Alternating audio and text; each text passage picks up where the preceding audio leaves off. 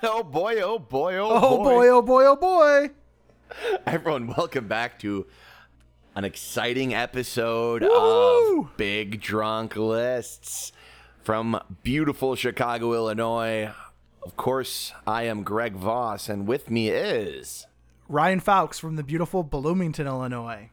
And I have to say, it is actually beautiful. I was down there last weekend. Uh, we did some extreme social distancing, but there was enough of a porch where we could maintain it, and it was a a nice little area to sit down, watch some fireworks as we uh, celebrated the Fourth of July. It was a good time. You know, I uh, I was a little worried that Fourth of July wasn't going to be um, how it has been in the past with uh, the COVID and the social distancing, but um, I'm glad to see that we were able to be responsible because we did. We took our social distancing very seriously.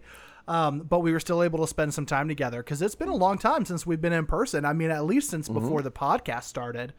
Um, so yeah, I mean, it was fun. We got to grill up some burgers, have some drinks, see some fireworks. It was a very, very good time. We had zero burgers, um, but we did have 55 brats You're between right. four people.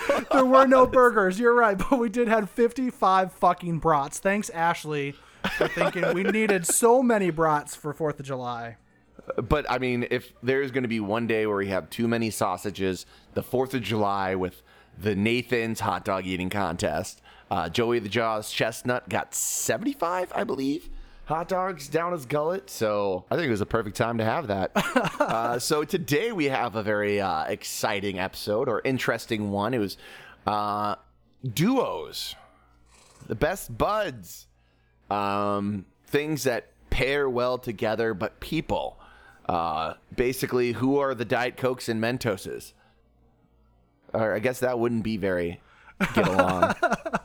Uh, that doesn't mean it's not a good pair. It's just not a very uh, good, positive pair.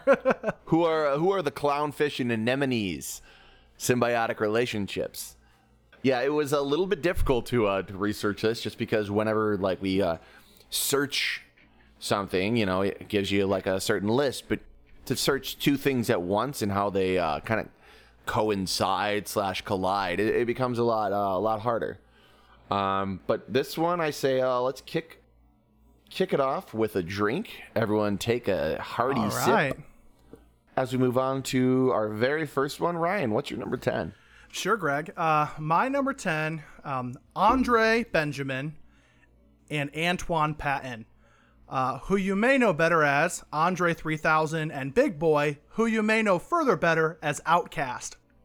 Outkast is one of the best hip hop duos, easily, of the 90s and early 2000s. You may recognize songs like Hey Ya, uh, Miss Jackson, the Way You Move. These were all great, popular songs by Outkast um, that a lot of people don't know was really a hip hop duo. Um, they were kind of very different styles. In fact, their second big album, the one that has Hey Ya, uh, The Way You Move on it, um, was not even uh, an album that they produced together. Well, they produced it together, but they didn't perform together. It was two albums that they produced separately that they compiled and sold as a single album under the name Outkast. So that's kind of cool because their styles were so kind of different.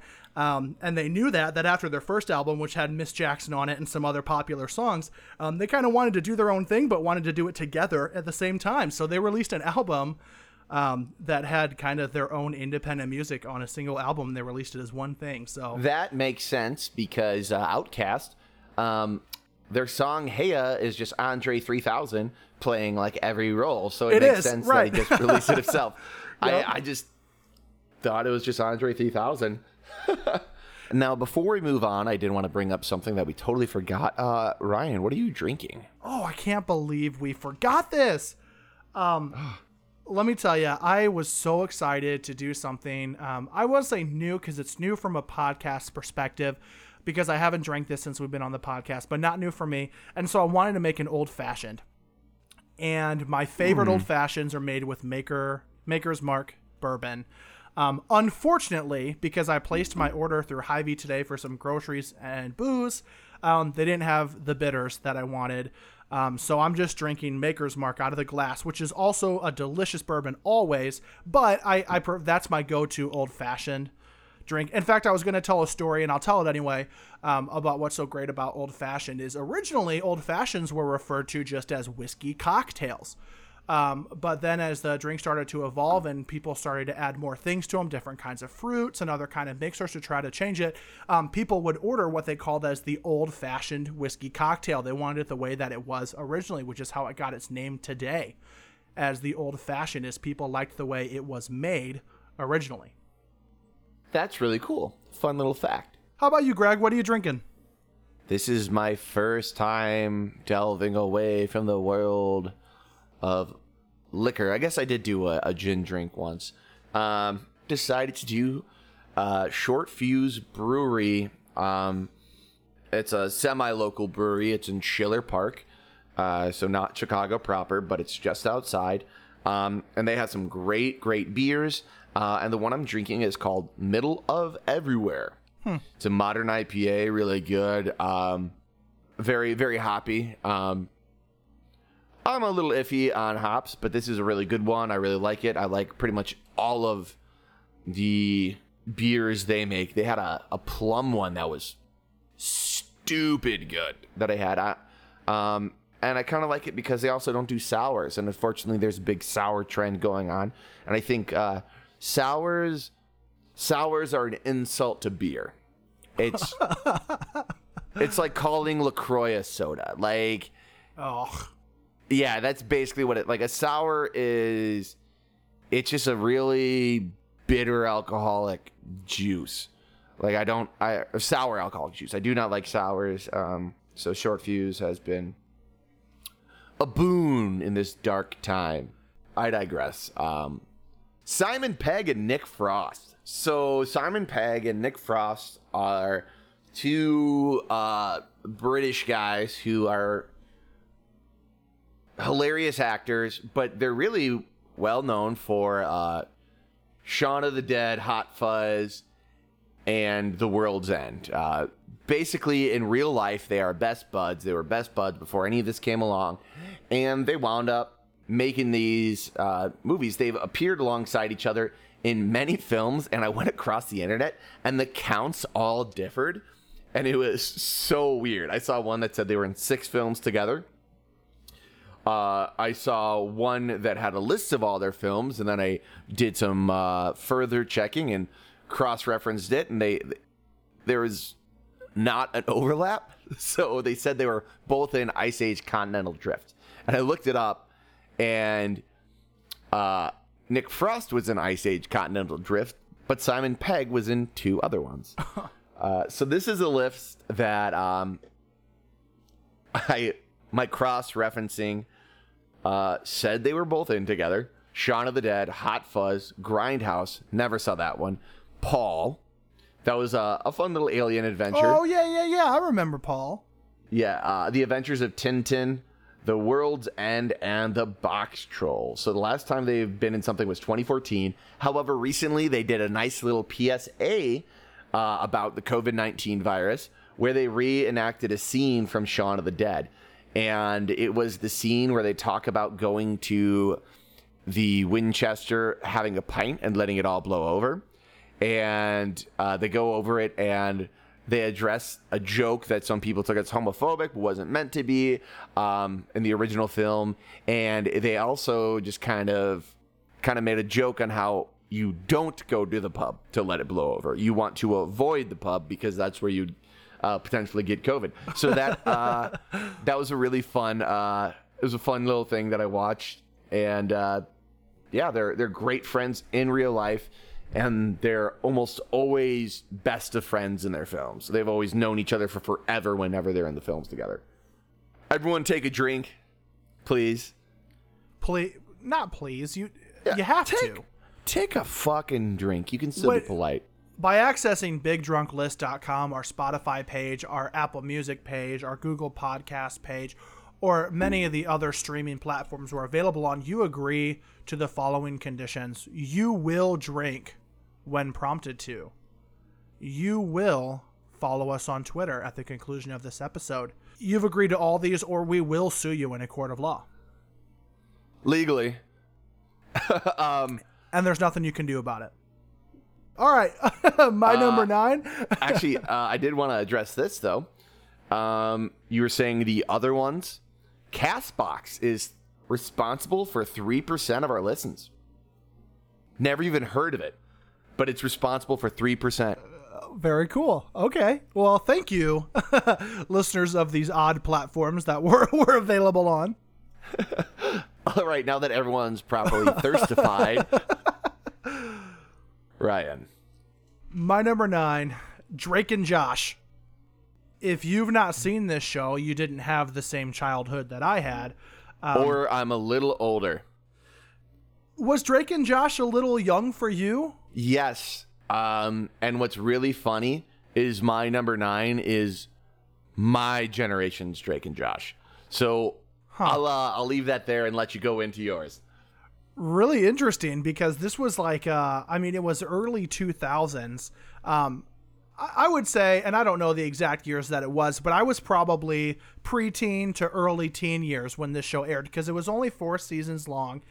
Uh, but Drake and Josh was just a classic 90s sitcom. It, it starred two brothers, um, step brothers, and they couldn't have been more different. So you had one Drake who was like uh, um, the super cool, like rock star. All the chicks thought this guy was super hot, you know, even though he was like 14 or 15. He was super hot, you know.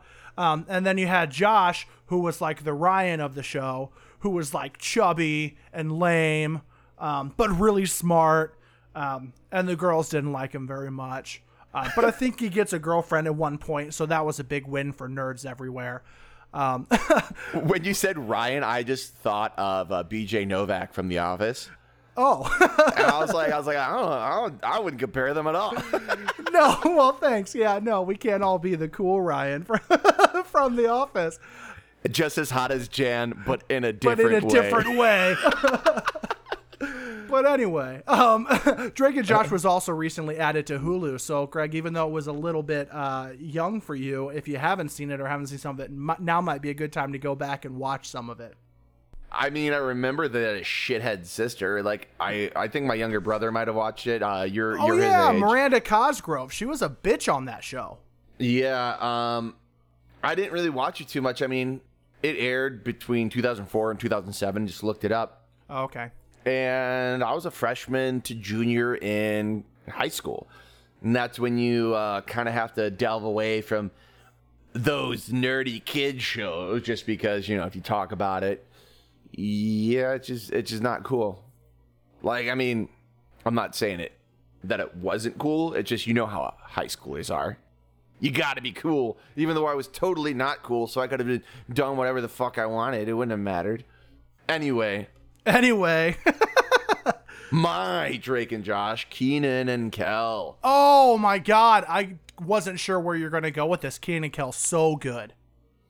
I mean, they kind of started out uh, on all that. Then they had Kenan and Kel, which was a show that's 65 episodes and a made-for-TV film. They made Good Burger together. Good burger. oh my god. I'm a dude.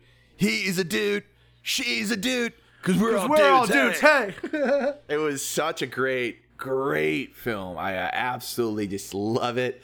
Uh, my brother and I quote it all the time. Absolutely uh, phenomenal together. I can't remember who else was in that movie. There was one other person who I, I really wanted to bring up. Uh, Sinbad. Sinbad was in it as the teacher. Um, unfortunately, uh, Kel just Kel Mitchell just kind of disappeared.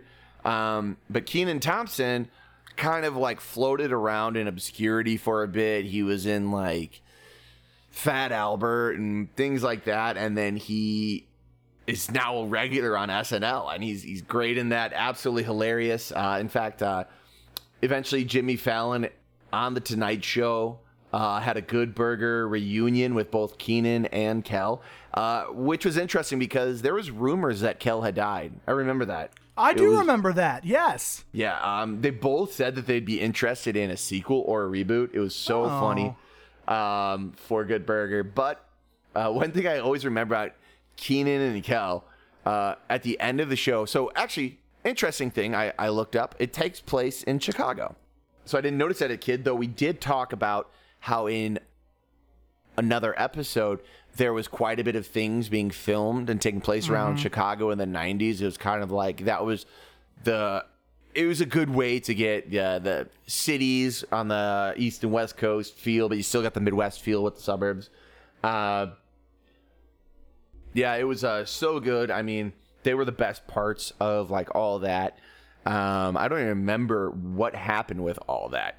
Uh, I remember they had Amanda Bynes, and then uh, she got her own show, and I want to say Drake and Josh were on that originally.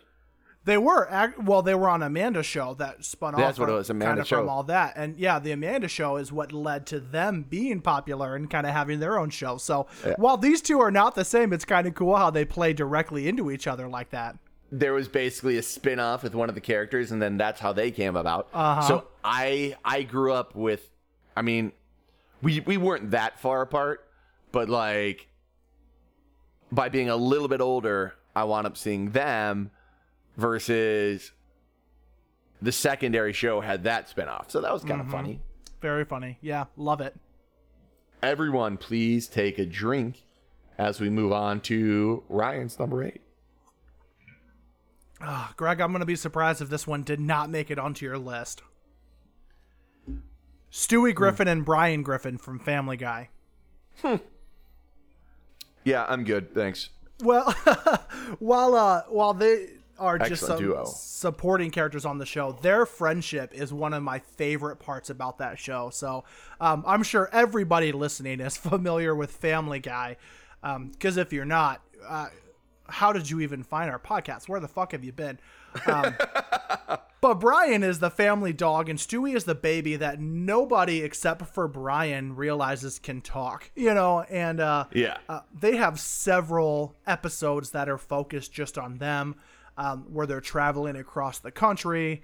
Um, there are musical numbers, right, off on the road to Rhode Island. Um, there are times when they're traveling through space and time together. Um, but, you know, th their story arc, their friendship is kind of just a side thing that comes to light sometimes. But um, they play off each other so well. Um, and I just love when these two have their own episodes. And there's been many of them over the years. I mean, there's probably what comes to mind at least 10, and it might even be more than that, to be honest. Um, episodes that have been solely focused on just the two of them. But um, anytime that it's going to be a Brian and Stewie episode, it's a, it's, it's a great episode. Now that you mention it, do I not? I don't think I have any cartoon characters on my list. And I'm a little upset at myself for that. Uh, Brian and Stewie are so great together.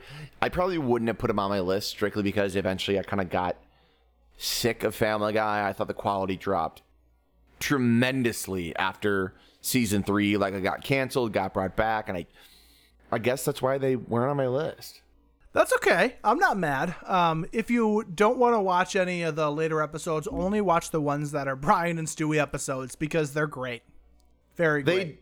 they they did play off each other uh, really well, especially in the beginning because um, Stewie originally was so much better because he was like uh, an evil genius and a villain, and Brian was kind of like an alcoholic and like cynical.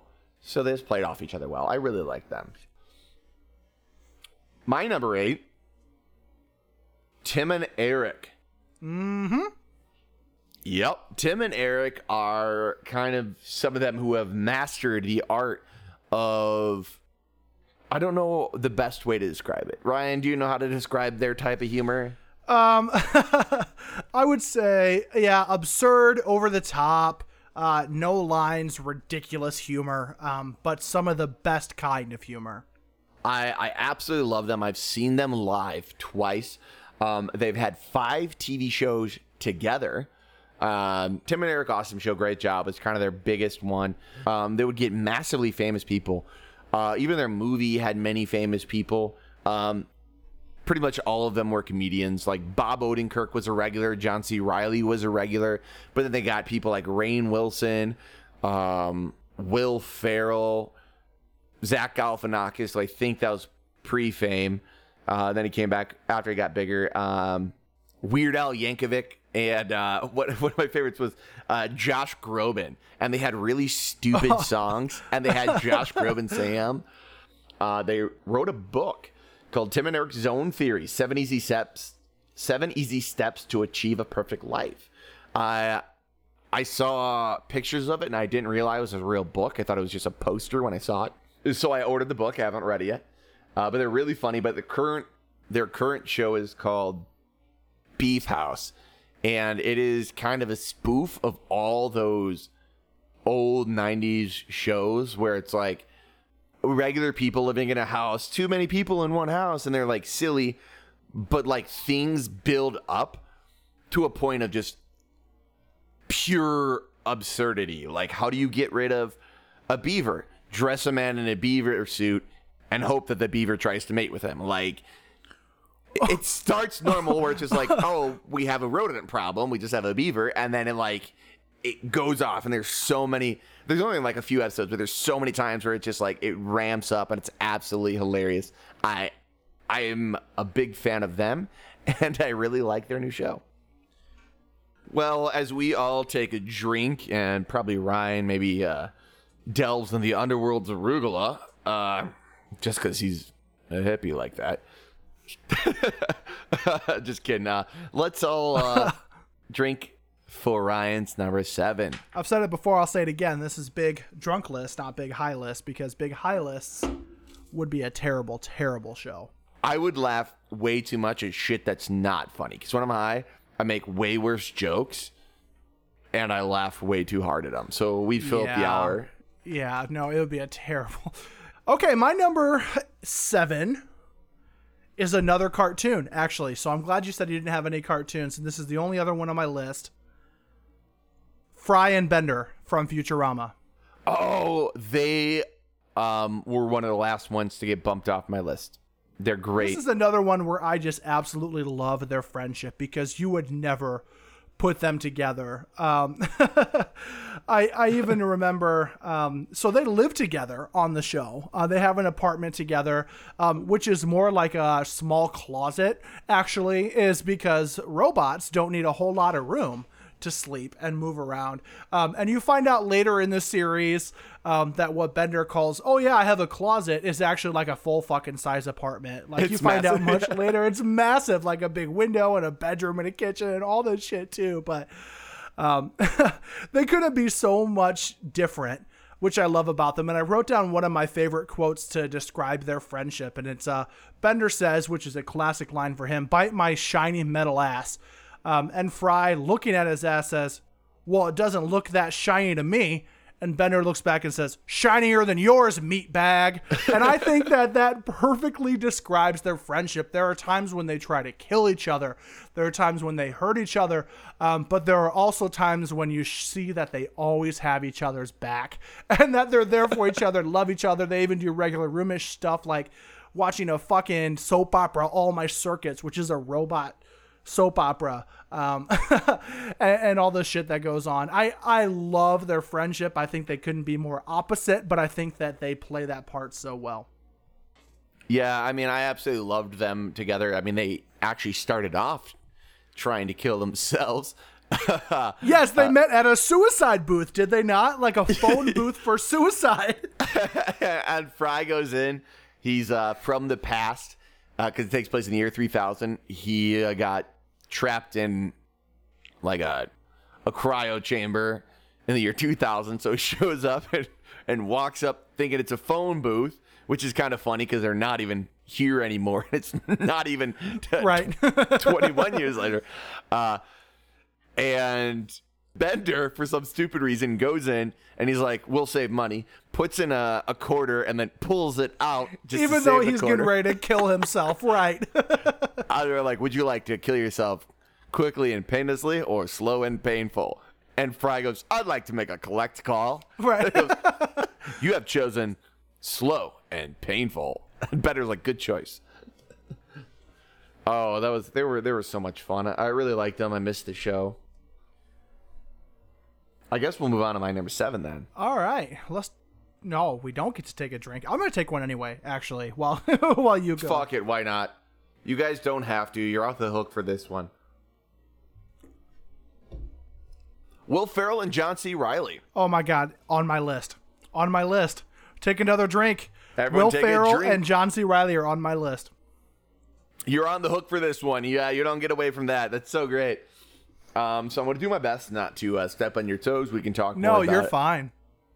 Um, they've worked on seven movies together, uh, not always starring, um, but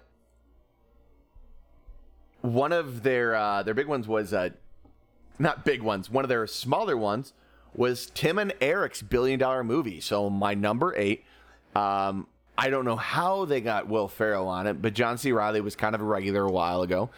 Um, but Will Ferrell and John C. Reilly have decent sized roles in their film. Um, Will Ferrell's just kind of at the beginning and the end, but John C. Reilly is heavily involved in the film. Um, but they had, I was looking at it. Their highest rated movie was Green Team, which was just a short they made for Funny or Die, which is Will Ferrell's comedy website, um, which kind of died away. But when I was doing research, they said they have not worked together since Holmes and Watson. That was two years ago. My number six is Will Ferrell and John C. Reilly, which would have been my very next one that we're going to talk about. oh, if I, I know it down was so close. It was so close. Um, and you know, I was originally gonna put them for their roles on Step Brothers. I was gonna call out the actors, but I said, "Fuck no, they're bigger than that."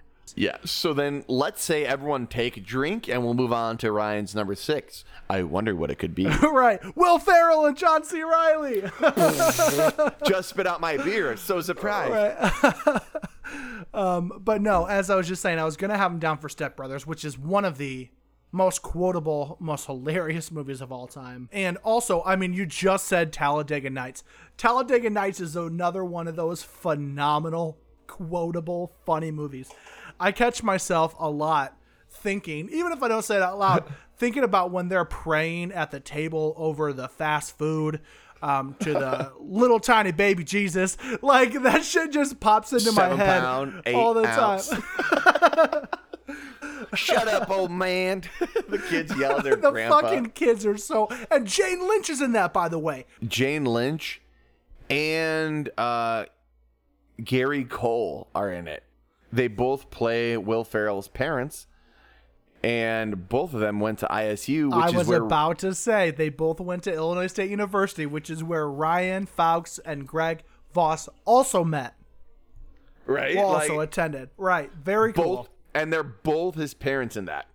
Uh, one thing that's crazy, I just looked him up. Uh, Gary Cole attended ISU with Laurie Metcalf and John Malkovich. I knew John Malkovich, but I did not know Laurie Metcalf went to ISU. So I actually knew both of them went there, but I didn't know they went there at the same time. It says they were classmates. That's kind of awesome. Uh, there were a few other people who went there as well. Uh, I want to say Darryl from The Office was. He did, yes, Darryl Philbin, and I cannot. Why can I not think of his real name? Also from Hot Tub Time Machine, Craig, Robinson. Robinson. Yes, Craig Robinson. That's what I thought. Um, so we had a pretty good, decent number of good. I mean, John Malkovich. Holy fuck! I mean, he's one of like the uh, biggest deal stars of all time, right? Um, Oh, but then also like Jane Lynch and. Uh, um, I mean, we had a pretty good because the acting program's pretty decent. Um, we had a decent number of actors, even if they didn't stay and graduate from ISU. Maybe they spent some time in undergrad, and it's a lot of times it's a lot of the Chicago natives. You know what I mean? Uh, Yeah. Will come down here because um, it's in the state. I mean, getting from Bloomington to Chicago or vice versa is only a couple of hours to travel. Um, but we've had some pretty big name stars come through the school that uh, you and I also attend. One thing that's actually super interesting is my brother just shared something. Um, uh, who's the girl from the uh, uh from uh, Community? Not Alison Brie. Britta, but I can't think of what her Britta. uh, so yeah, Britta, yeah, name um, is. Yeah, she's in a movie called I Used to Go Here. It's coming out soon. Um, and she's like, I'm in. It's basically about her being an adult. Like, her life's kind of falling apart. She's in Chicago. Bear down. And. Bear down. uh, and uh, she goes to Southern to talk about her book. But she she doesn't go to Southern. Sorry, she goes to Carbondale. But in all of the ads, it just says Illinois University, not Illinois State, and not Southern Illinois University, and it has the ISU logo.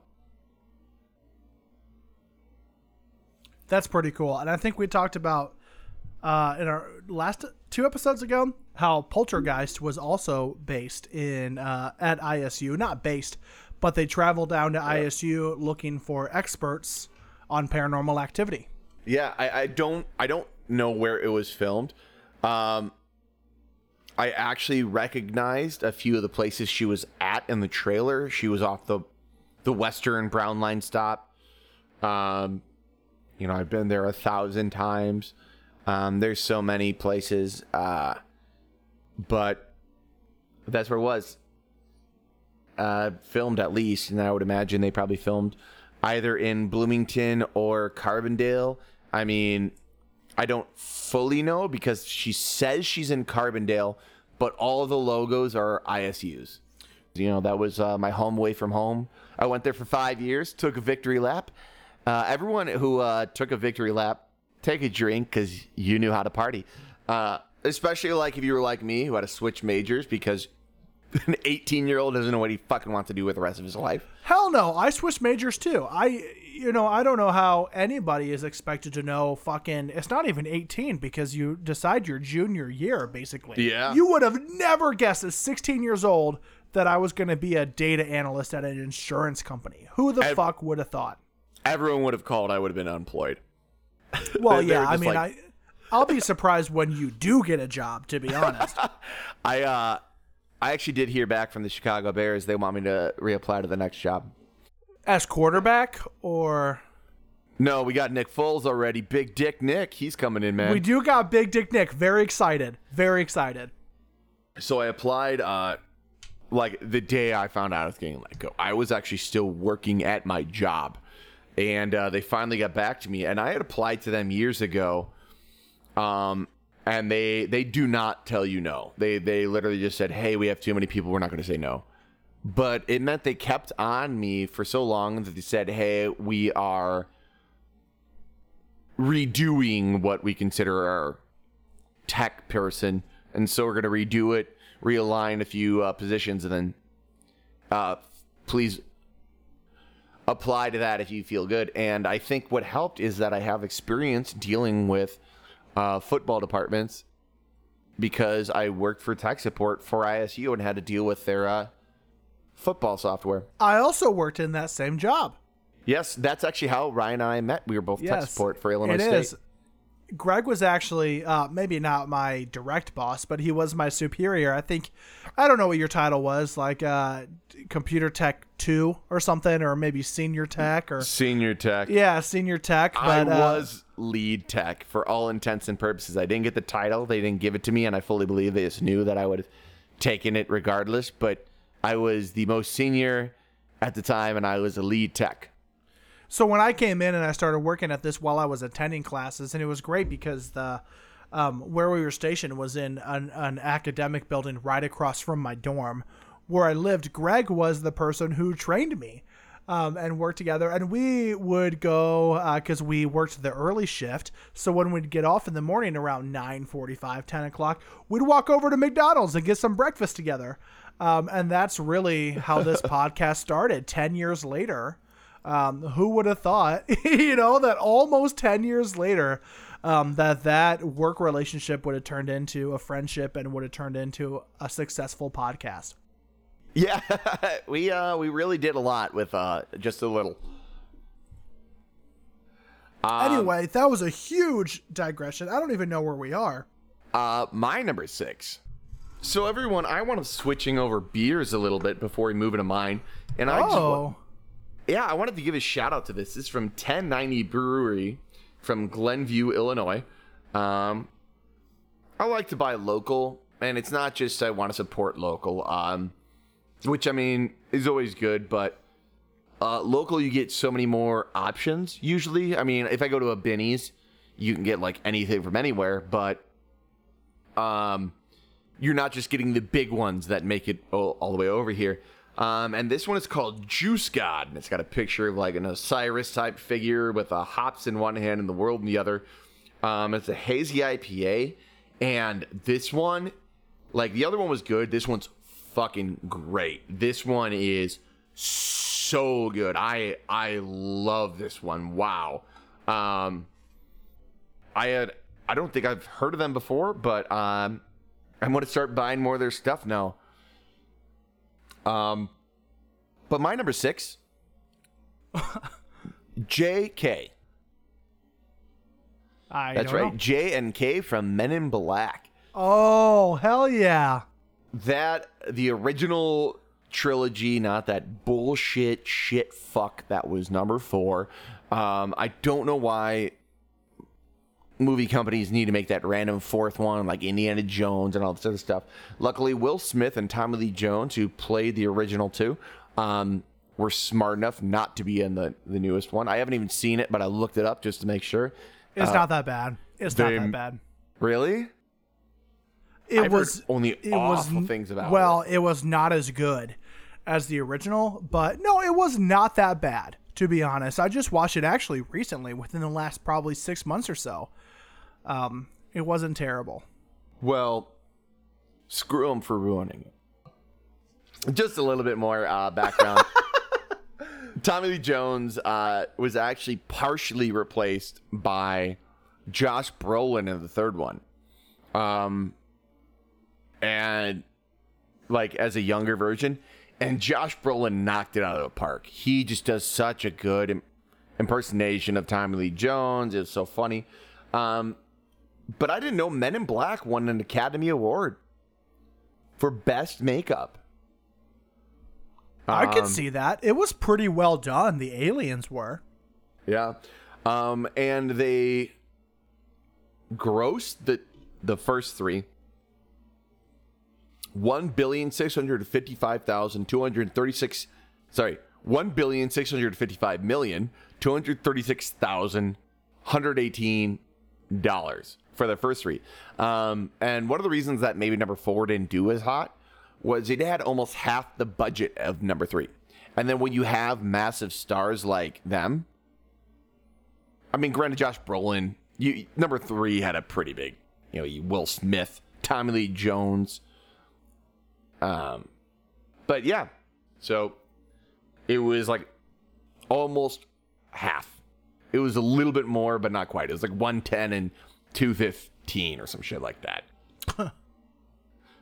but everyone, take a drink as we move on to Ryan's far inferior number five.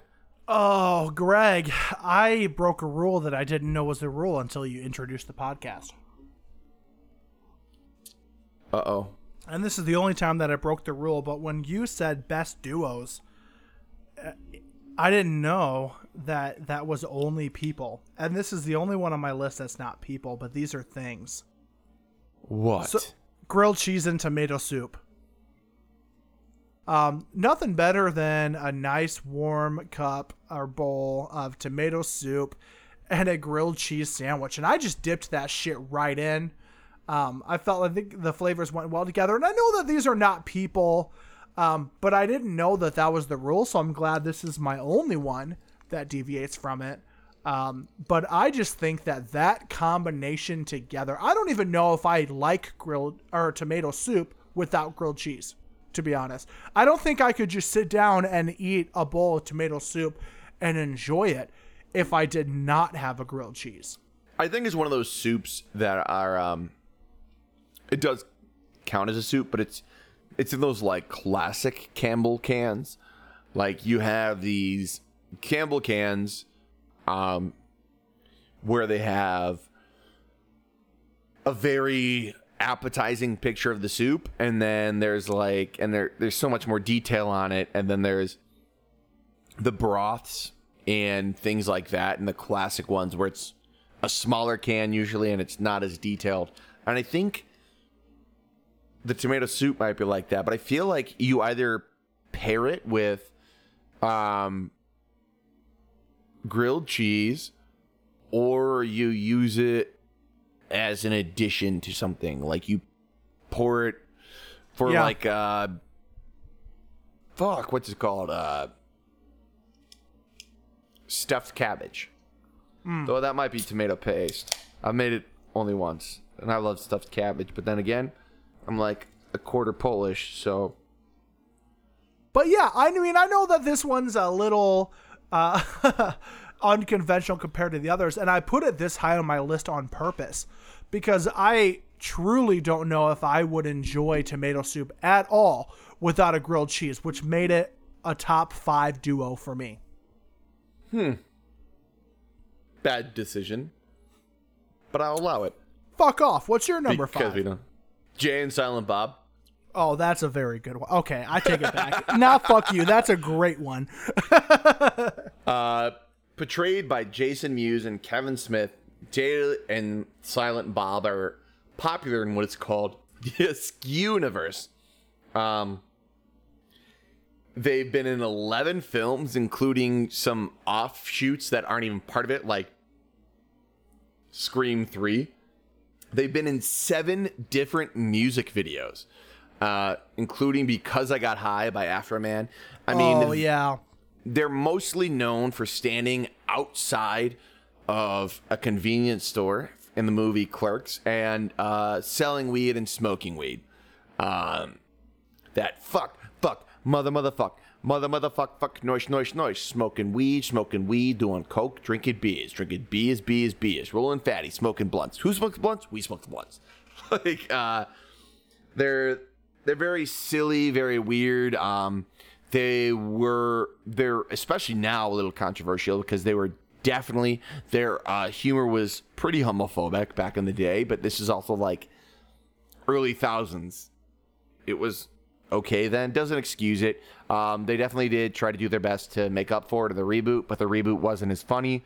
Um, not because they didn't do homophobic jokes, but because Kevin Smith felt the need to insert his daughter into things and uh, don't be like Will Smith and try to insert your kid into films. It worked in Pursuit of Happiness. Yeah, well, Pursuit of Happiness was good, but that was not a movie for his kid. That was a movie for him, Yeah. and his kid was also in it. Right. and then Jaden Smith went all fucking weird with his tweets, and then he, they made like After Earth and a few other things. And Yeah, After Earth was fucking garbage. No offense, Will Smith. I love you a lot. It was fucking garbage. I, I describe Will Smith. He was that cool guy you used to party with, but now just so shows you pictures of his son at football practice. Yeah, he and Adam Sandler are both the same way. I uh, and I love Will Smith. I love Adam Sandler. Um, you, you just are not going to go back to where you were in the '90s. You know, sorry, Well, but it's not going to happen.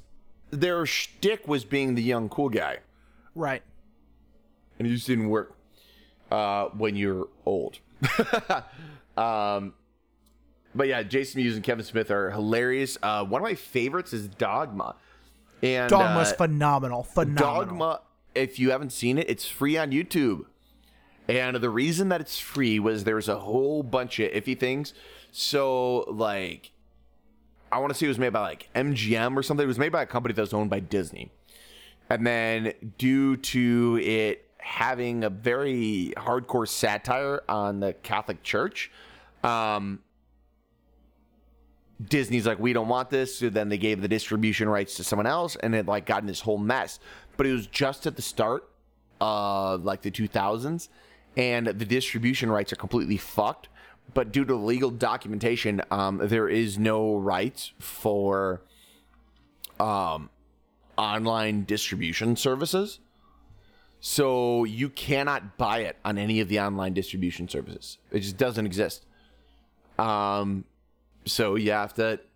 So people put it on YouTube, but there's no one to say take it down because no one has the the legal right to do that. It's like in a weird gray zone.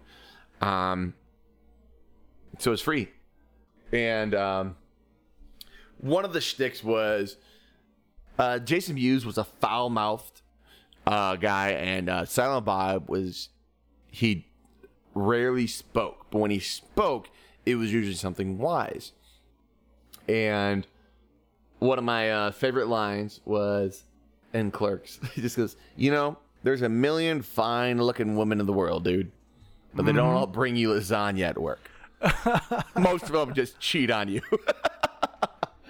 um, and that was during like a whole crisis guy was having where like his ex came and she was like attractive and liked him but his current girlfriend was also there and she was super awesome. So it was basically realize you have something really really good.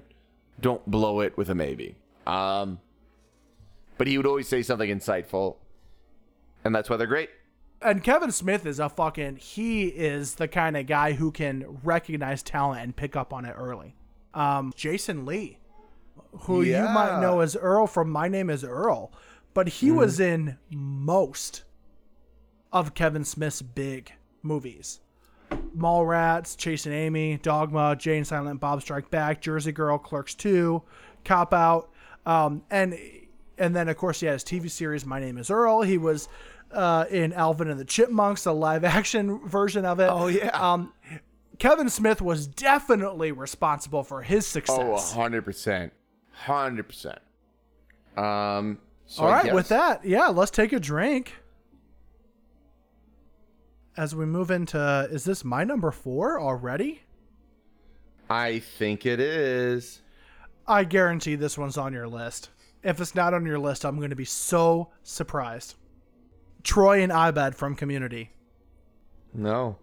No, really? Oh, they were my favorite kidding. part about this show. They are. There's higher on my list. Yes. Oh my God! Everybody take a drink because it's mine and Greg's. This Mm. was hard to put them down to number four. They were higher and they worked their way down on my list. They're so good. I mean, Mm. hands down my favorite favorite part about this show um, so of course uh, Joel McHale is uh, a piece of shit who pretended to get his law degree um, and became a lawyer a very successful one at that. Um, and anyway he has to go back and get a degree before he's able to actually practice law um, so he goes back to a community college, Gran- Greendale Community College, and he's not interested at all in actually taking the taking the courses and the tests. He just wants to get through it, uh, get his degree, and move on, so he can go back to his douchey lawyer life. Anyway, so he starts this study group in Spanish to try to pass Spanish because he really wants to fuck this girl. Uh, that he saw in his Spanish class. So he invites her to this fake study group, and other people actually show up.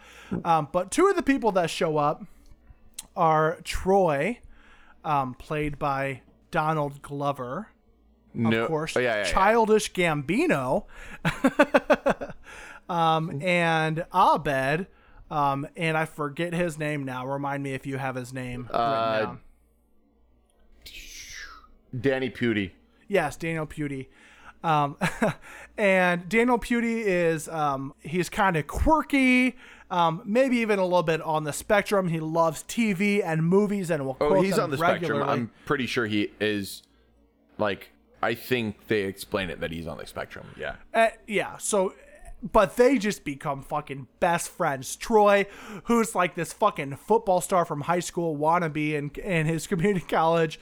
Um, Not even wannabe. He was very good. He and was getting good. scholarships. he was good, but he gave it all away. He was nervous and gave it all away and went to community college.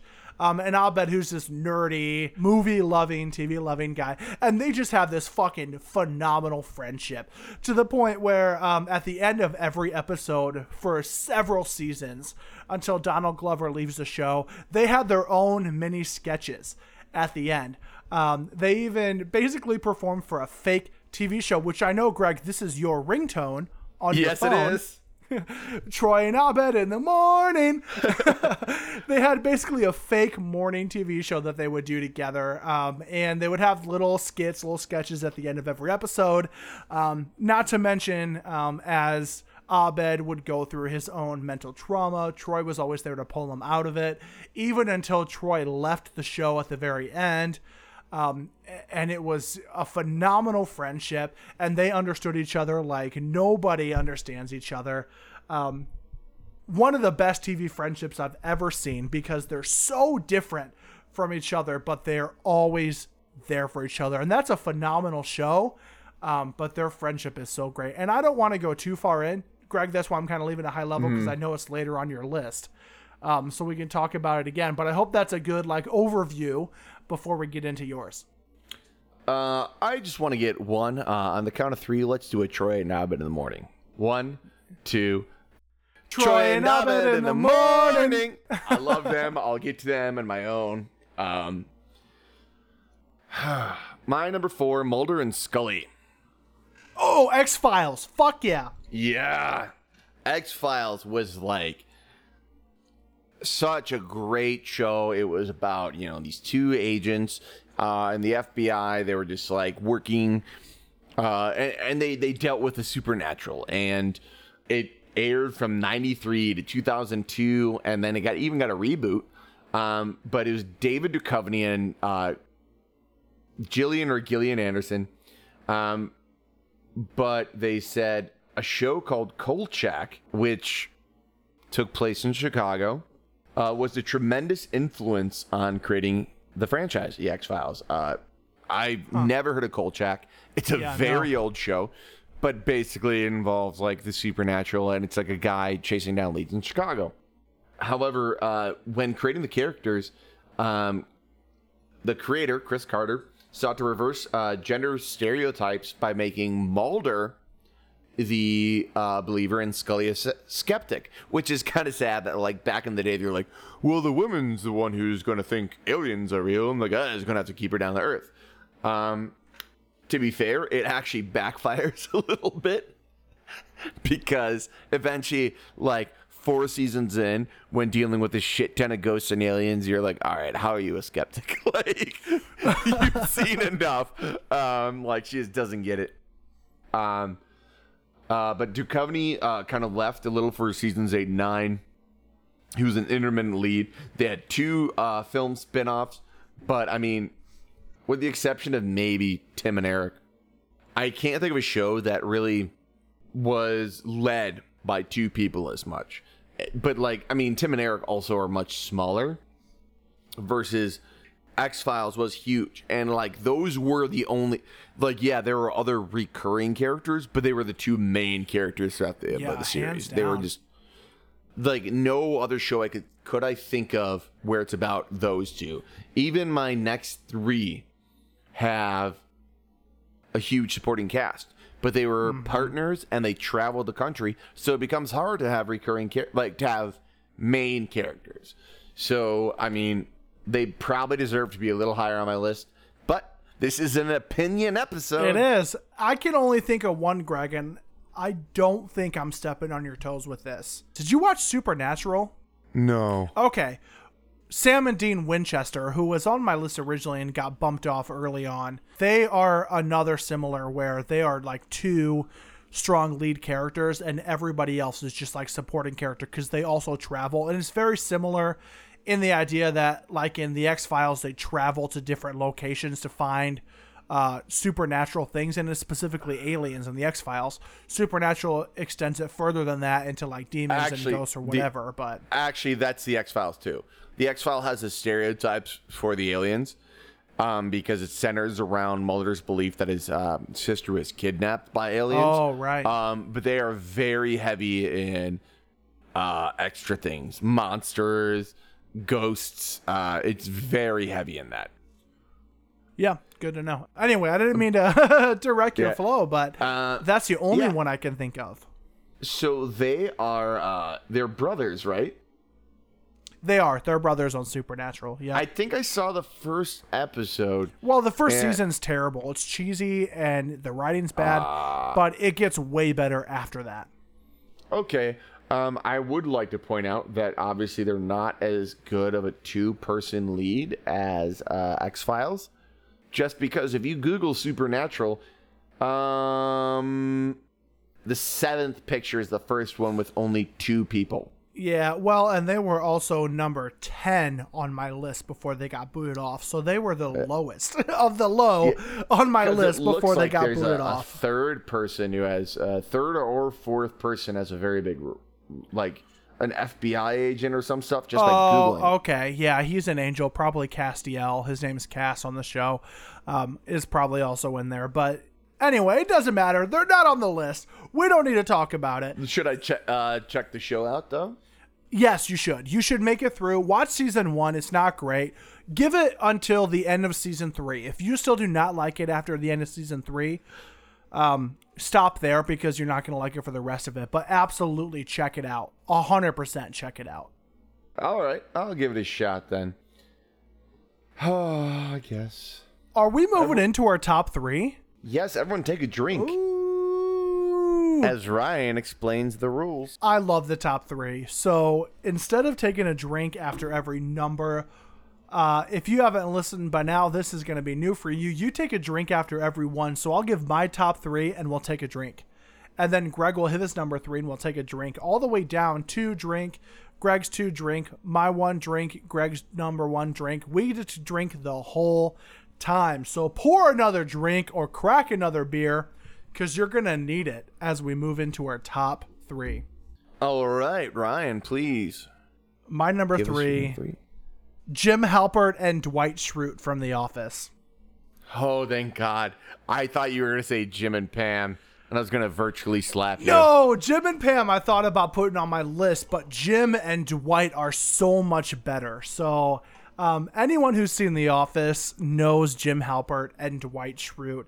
Um, and while you might think early on that they're kind of rivals or enemies on the show, eventually it blossoms into the friendship. In fact, Dwight, um, spoiler alert if you haven't seen it, it's many years old, so get over it. Dwight eventually gets married to Angela, an accountant on the show, and and asks Jim to be his bestest mensch, his best man. Um, even though you think they're kind of rivals, but along the series they pull many pranks on each other, um, which is one of the best part of their friendship. And I even in the very first episode, Jim puts Dwight Stapler in Jello, which is one of the best pranks. Um, and I even just think about throughout the series, there's even more. Um, there's an episode where Jim convinces Dwight um, that it's Friday instead of Thursday. Um, because he says, I've never been late to work. I've never shown up a day late, never slept in. And somehow he convinces them, he's talking about, like, oh, The Bachelor was great last night or whatever. Like, and convinces them that it's it's Friday instead of Thursday, and he actually misses his performance review. He creates a macro on his computer, so when he types the word Dwight, it shows up as diapers. Um, I mean, he forwards. I, I remember he forwards the, his Dwight's phone to his own phone and answers it pretending to be Dwight, and then even forwards it to his cell phone. So when Dwight catches on and unplugs his phone, he still gets him. He answers the phone from his mom. Um, he dresses up like Dwight. Um, in one of the funniest scenes, which is one of the most quotable, he shows up fully dressed, Jim does, as Dwight, and looks at Dwight and says, What kind of bear is best? And Dwight says, "Well, there are two schools of thought." And and Jim says, "False. Black bear." And Dwight says, "What are you doing?" And he says, "Fact. Bears eat beets. Bears beets Battlestar Galactica." And they go run off to uh, Michael Scott, the manager's office, at the same time. I mean, this just keeps going throughout the entire series. He's constantly pranking him. Um, but at the end, I mean, it turns out that they're like very good friends, even throughout all this, which you don't get to see their friendship very often. But the fact that he asked him to be his best man in his wedding means he's always felt really close to him. You know, and you kind of just see a rivalry the whole time. So Yeah. I just love their time on screen together. Um, I don't know that I've seen this kind of work relationship with anybody. I absolutely love it. Uh, the best prank is the snowman prank. That's a very good one.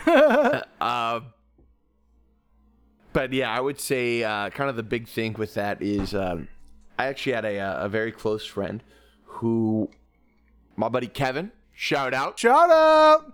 I feel like it's been a hot minute since he had that. Um, who roomed with me my junior and senior year of college. Luckily, because he's very smart, he graduated on time. Uh, No victory lap for Kevin, huh? actually, yeah, he uh, roomed with our biggest fan, Ryan Forner. the Shout before I did that. out!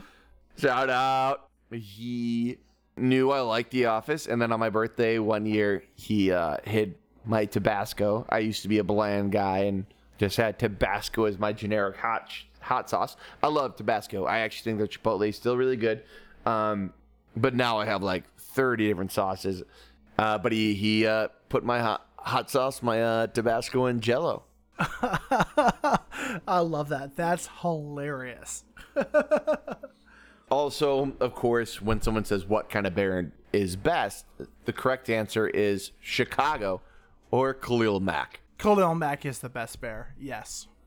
He's a fucking stud, dude. What a, A beast fucking a monster. A fucking monster.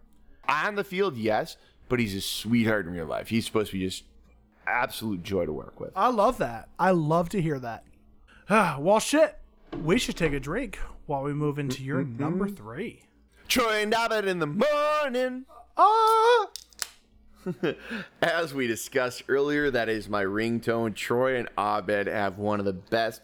Um, I'm going to start getting into it, and I don't think it is homophobic, so uh, don't hate me for it. Uh, but the term bromance, um, but it's just a friendship where people are extremely, extremely close. You can be friends and express your emotions. And uh, my next three on the list, including Troy and Abed, it's about close friends who are happy to express emotions. Now, uh, Troy and Abed, as we had previously explained, are portrayed by Dan- uh, Donald Glover and Danny Pudi. Um, some of the great things about them is they had like a little secret handshake where they would uh, Oh, yes. they would do a side high five while hitting their chest. Um, they uh, made blanket forts together.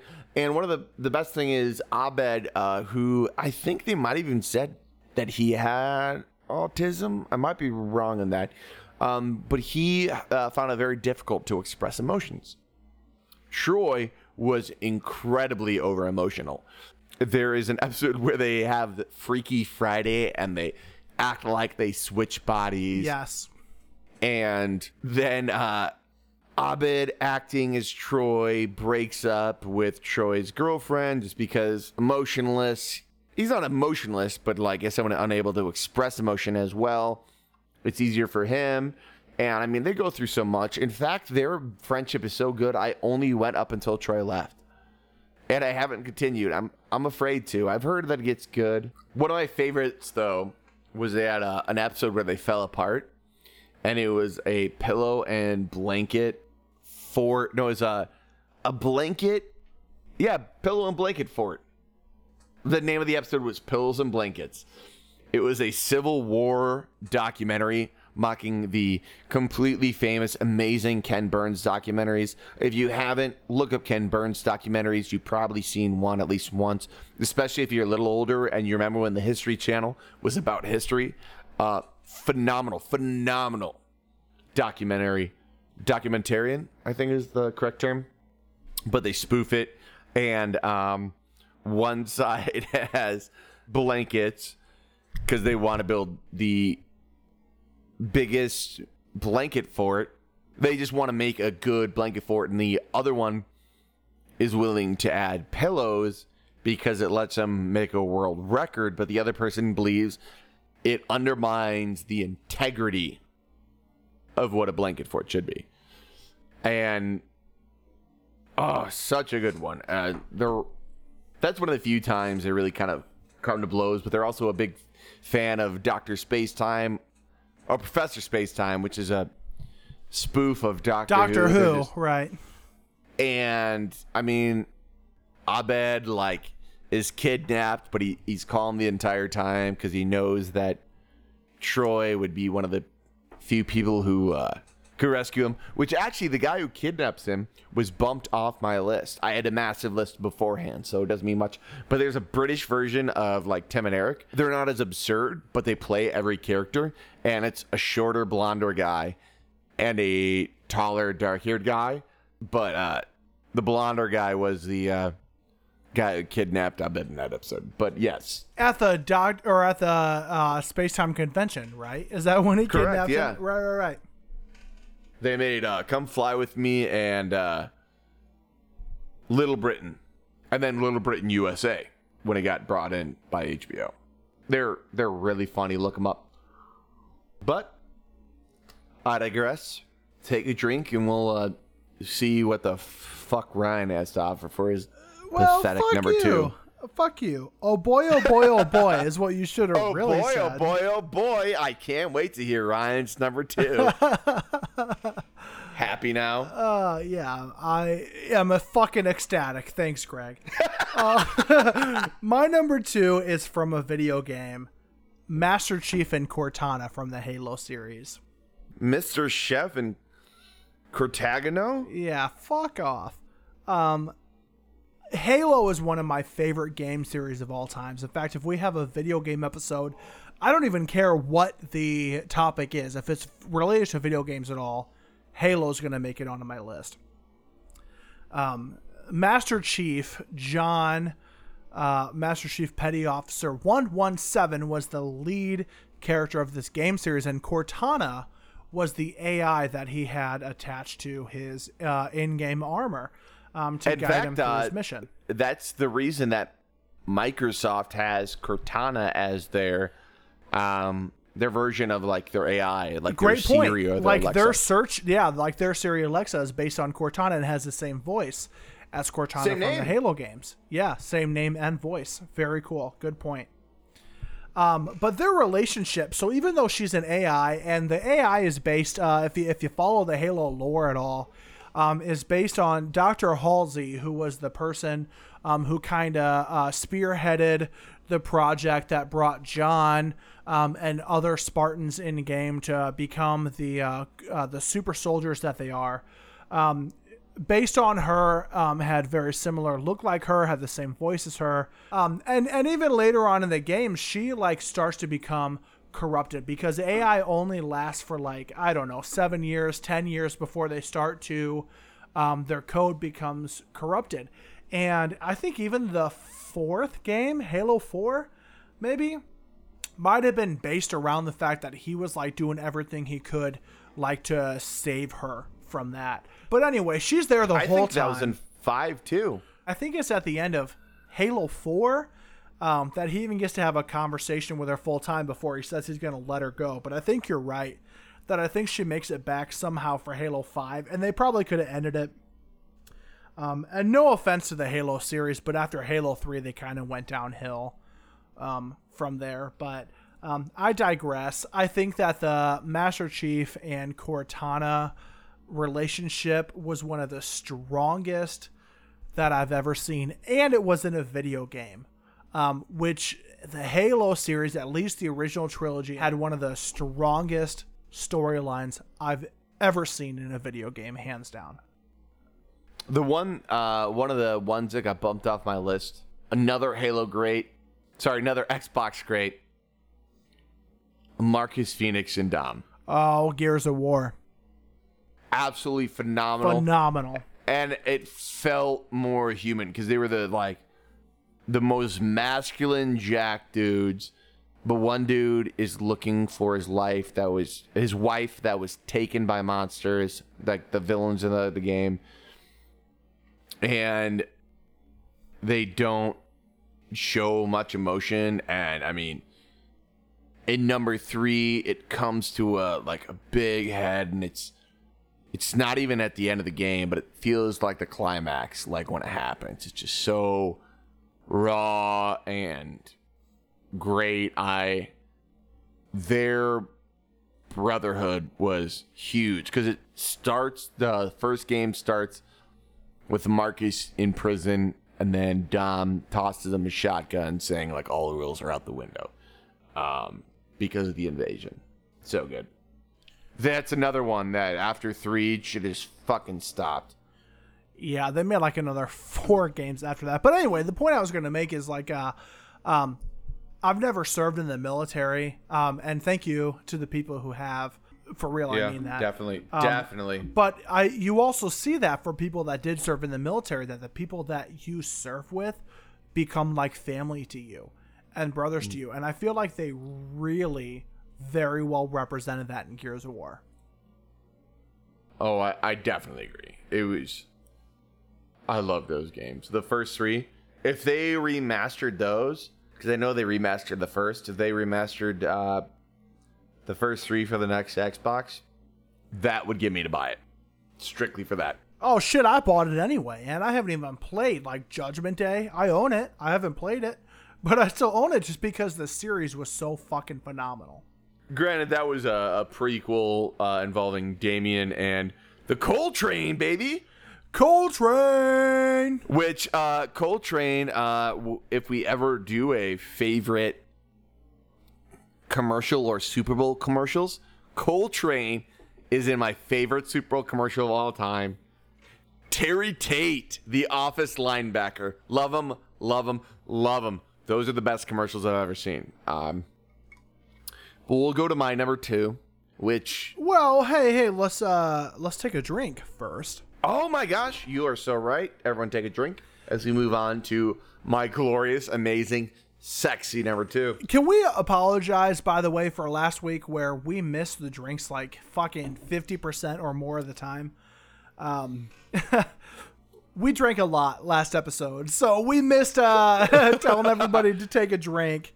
Um, Yeah, even though I uh, was drinking White Claw, I'm pretty sure last episode. Uh, apparently, we were too um, into the drinking part of the game uh, to tell everybody else to drink. So apologize for that. But anyway, everybody took their drink, and now we'll move into Greg's number two.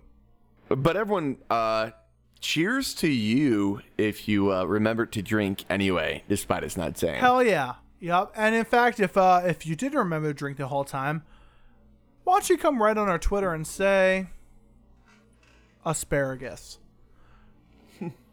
Because we Yes. want to see those dedicated listeners and followers. And in fact, if you come and write asparagus on our Facebook page, I personally will give you a special prize. And I personally will give you a shout out. Yeah, Greg can give you a shout out, but I'll also give you something that's worth something. Meth. Well, crack. yeah. But yeah, uh, Better you- than meth, better than crack. Come write asparagus on our Twitter page. You're getting It- something great.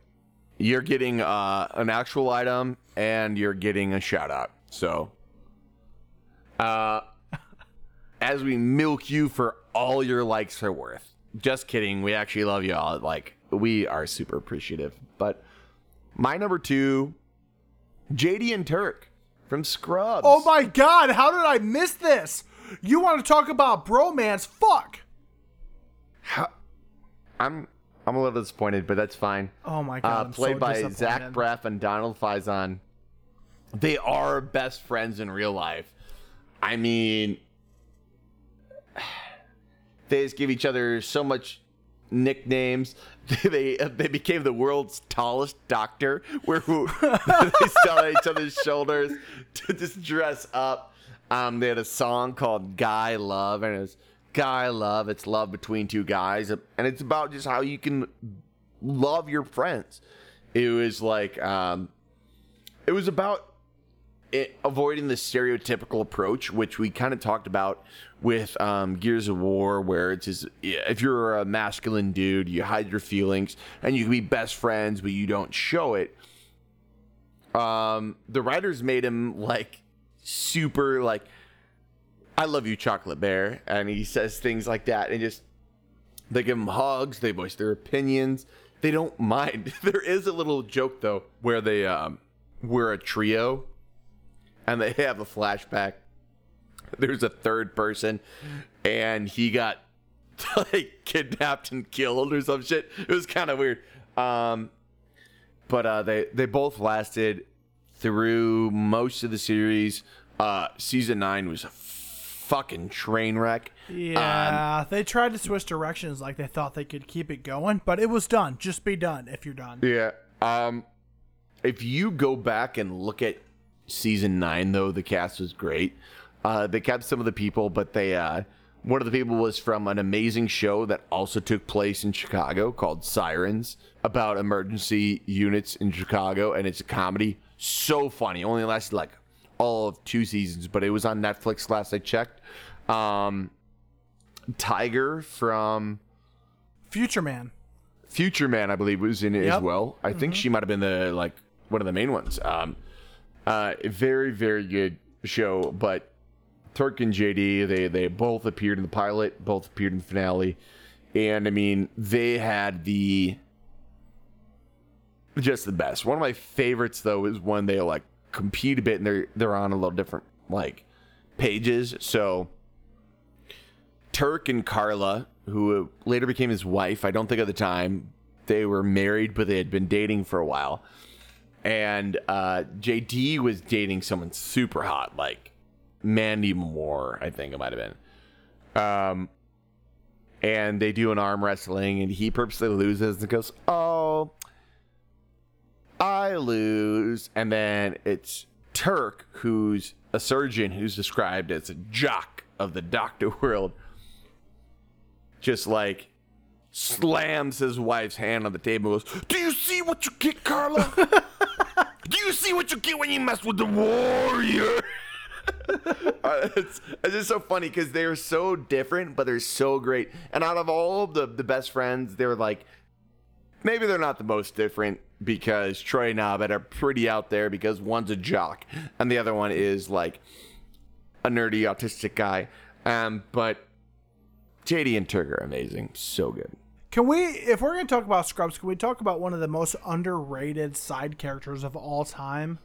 Dr. Cox? Dr. Cox was good, but that's not who I'm talking about. The janitor, Neil Flynn. Yeah, no, he he was uh he wasn't even supposed to be a a re- like a, a big character. He wound up ad libbing a bunch of his lines, and they loved him for it. And they were Like- phenomenal. He was a fucking riot. And he went on to, well, and he had done like some minor things before that. But Scrubs, like, he fucking made his own. You know what I mean? On Scrubs. Like, he uh, came up with his own lines. He did. He ad libbed a bunch of shit, and he was a fucking riot the whole time. But he went on to be a main character on that show, The Middle, which I never really got into. Yeah, I actually liked it. Um, but he's also um, he was also born in Chicago, so you know you got that. I did not know that he was born in Chicago. But no, I fucking I loved him. If I were to do like uh my favorite um insignificant characters, I guess, I don't even know what you would call that podcast. He would absolutely be on that list. So a few things about him. Um, I actually remember him a lot as a uh, the the dad in Mean Girls, where he's like, "Oh, uh, are they not allowed out when they're grounded?" he just like didn't know. Um, yes. He was also uh, in the movie The Fugitive, which also takes place in Chicago, and he was a Chicago cop who was killed by the one armed man. Um, you know, uh, they do a lot. Whoa, whoa, whoa, whoa! Hold on, hold up. So, I mean, obviously, you get Chicagoans to play Chicagoans because you know we're the best of the best. But he was in Home Alone three. What the fuck? Who was he in Home Alone three? as Nick Jantz, Tony Marcus Jr., and James Chimson. Oh, was he, a was cop? Yeah, he was a regular cop. He plays Uh, a lot of cops. He's and in fact that's the joke they made on Scrubs because he was like a fucking uh, cop or security guard in a movie. That JD's like, wait, isn't that the janitor? Like they made a joke about it, and I forget what movie they were watching. But uh, Neil Flynn has been several cops slash security guards for several movies leading up to that role, so they made a joke about it. Okay, we are not allowed to uh, like him now, though, because he uh, moved to Waukegan and then went to Bradley. Oh fuck Bradley! Buck Bradley or Buck Fradley. Buck That is Fradley. ISU's uh, rival, so we are not uh, too uh, hot on Bradley. But hey, Neil Flynn, you're always you're an honorary Redbird in our book. Um, but he is only six five.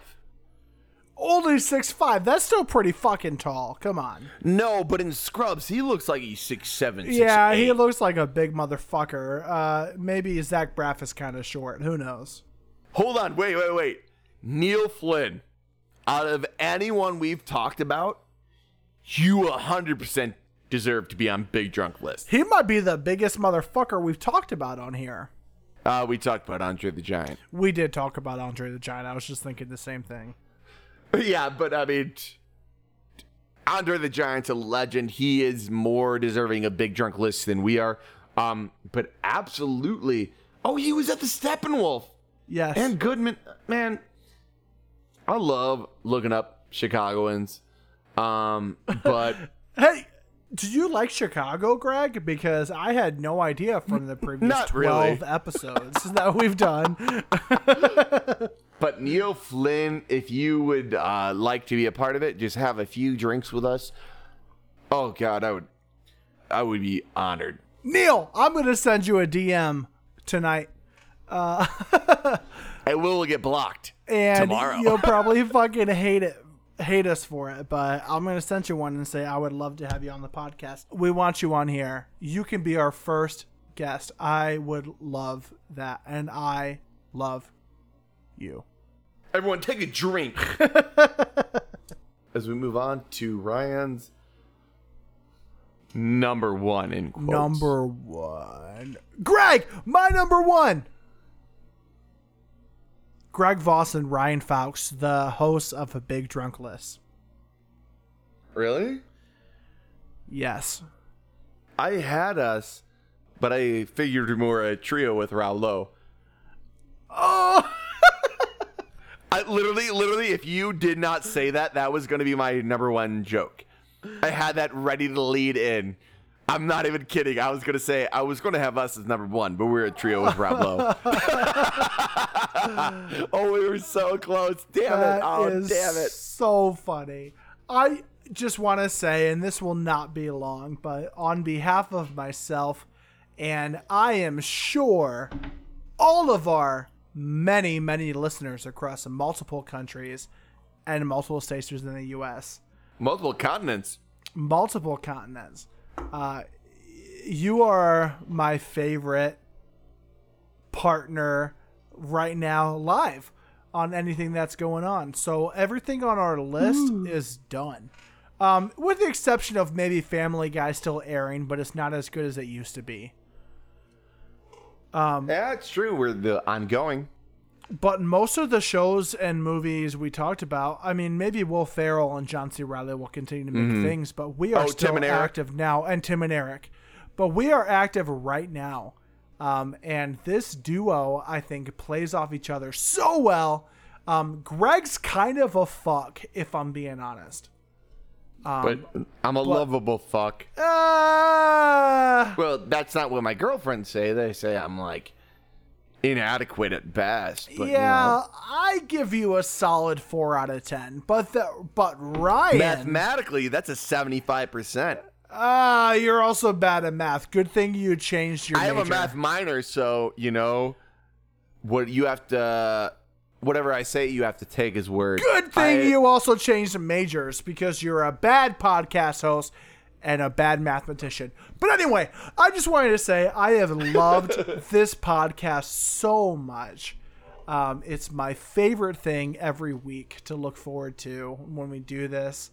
Um, and I'm so glad we got to do duos so, so I could say here before we sell out, because we will, by the way, sell out for any major uh, media corporation or production company that wants to pick up Big Drunk Lists. Um, looking at you, Disney. Whoever wants to pick it up, um, we will sell out. But before we sell out, um, this has been one of my uh, favorite things I've ever done, hands down. Oh, well, thank you. I mean, it, it really does mean a lot to me. I, uh, the reason I didn't put it down was obviously the trio joke. Um, but at the same time, it was one of my few first acts of non egotism. I think this might be the fourth, maybe fifth, uh, fourth probably time I, I didn't put myself before everyone else. Uh, the other time was when I didn't kick that cat. Oh, poor kitty. Okay, so it's number two. No, just kidding. I would never have a cat. I love, I My love cat, cats. Pancake? Right. Oh hell no! Your cat is so cute. She's phenomenal. Um, yeah, no, this is one of the first times I uh, let others come before me, but I, really love what we do. Uh, I love the feedback. Seriously, when people reach out, I love it when you reach out on Twitter because it gives us more recognition, gives us more uh, viewability. But when you reach out personally, it really kind of means that like you also care. Um, and to those who do both, you're rock stars. And I love you. Hell Um, yeah. After that, beautiful. and mushy. Let's get back to that toxic masculinity. Everyone cleanse your palate.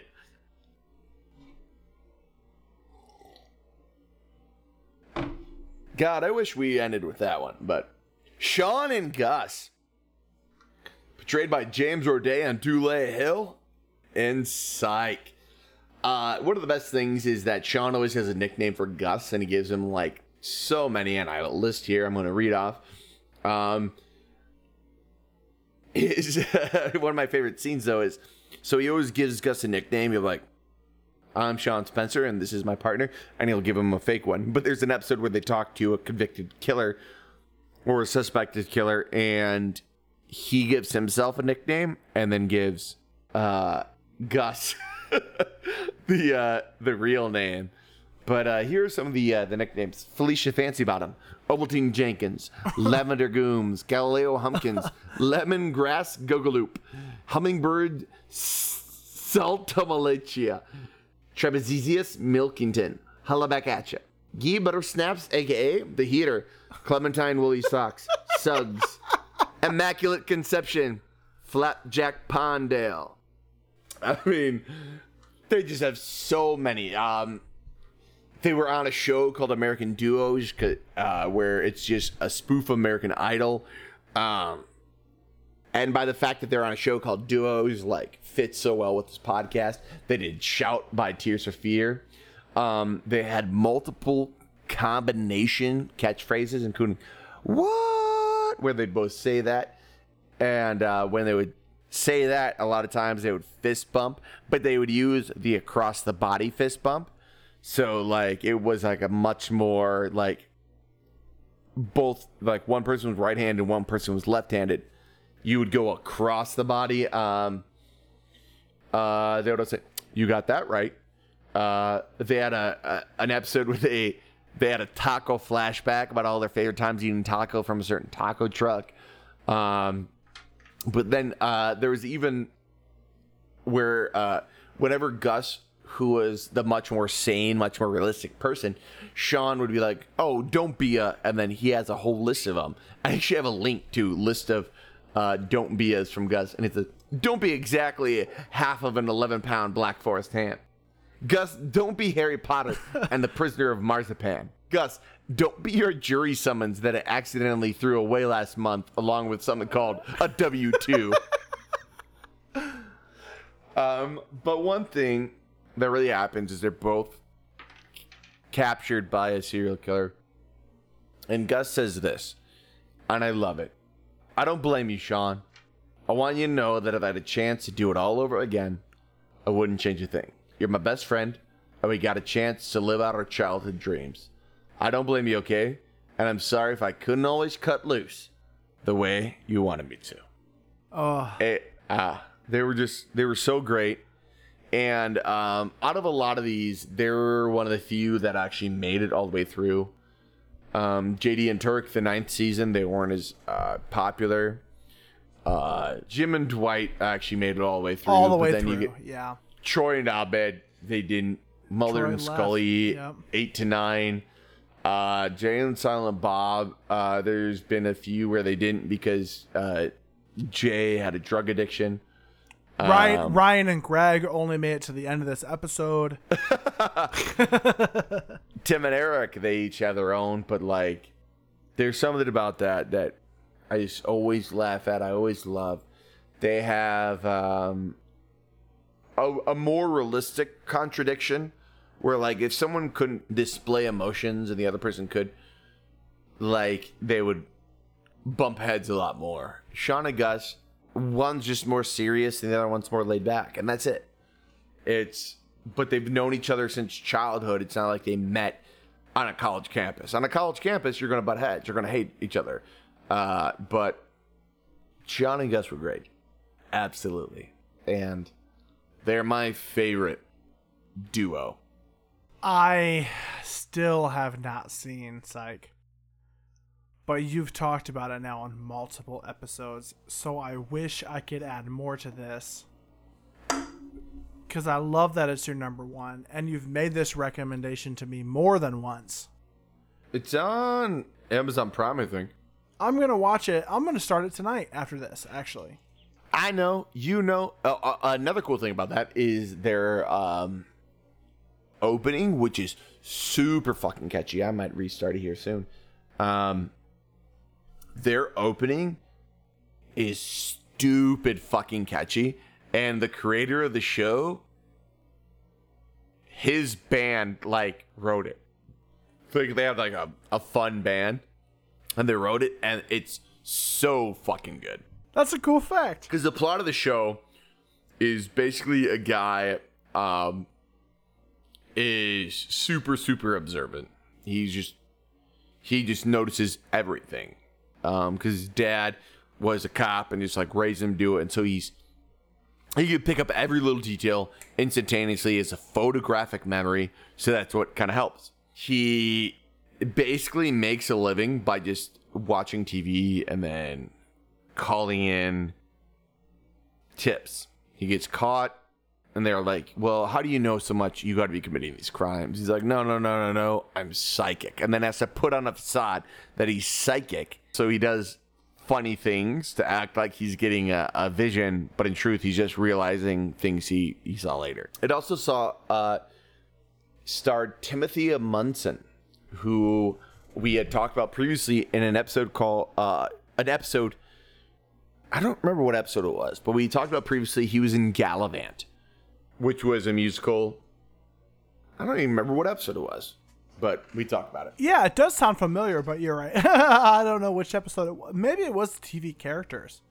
I don't remember which one. I could probably pull up my uh, TV show, uh, TV show episode one, but um, absolutely fantastic. I mean, the show was great. One of my favorite comedies of all time. They've had two movies, or the second one's about to come out. It's, I love it. I absolutely love, love, love that show.